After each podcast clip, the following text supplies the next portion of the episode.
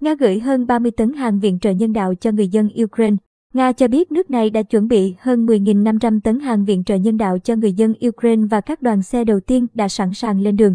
Hãng thông tấn TASS dẫn nguồn tin Bộ Quốc phòng Nga cho hay chuyến hàng này gồm thực phẩm, ngũ cốc, thịt và các hộp, bánh kẹo, đường, nước uống đóng chai.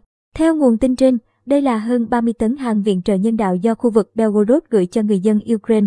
Thượng tướng Mikhail Mizintsev, chỉ huy Trung tâm Quản lý Quốc phòng Quốc gia Nga, cho biết hơn 10.500 tấn hàng viện trợ nhân đạo đã được chuẩn bị cho Ukraine và các đoàn xe đầu tiên đã sẵn sàng lên đường. Các đoàn xe chở hàng viện trợ nhân đạo đã được thành lập để hỗ trợ người dân Ukraine, bao gồm thực phẩm thiết yếu, vật liệu xây dựng và các nhu yếu phẩm cơ bản. Ông khẳng định, TASS cho biết thêm quân đội Nga chịu trách nhiệm đảm bảo an ninh cho đoàn xe và hàng viện trợ đã được chuyển tới tay người dân. Các đoàn xe nhân đạo đều do lực lượng an ninh của quân đội Nga bảo vệ. Những chuyến hàng nhân đạo đã được trao tận tay người dân ở các khu định cư phía biên giới, bao gồm cả phụ nữ, trẻ em và người già. Quân đội Nga cũng tuyên bố sẽ đảm bảo an ninh cho Ukraine nếu quốc gia này sẵn sàng tạo hành lang nhân đạo cho dân thường.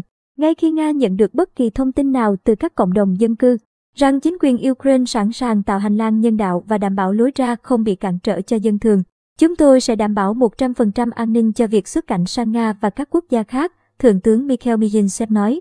Ngày 24 tháng 2, Nga mở chiến dịch quân sự đặc biệt tại Ukraine. Tổng thống Nga Vladimir Putin khẳng định kế hoạch của Moscow không chiếm đóng các vùng lãnh thổ Ukraine.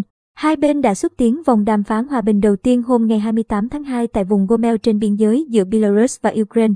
Vòng đàm phán thứ hai dự kiến diễn ra trong ngày mùng 3 tháng 3 theo giờ địa phương, ở khu vực Beloveskaya Pucha thuộc biên giới Belarus-Ba Lan.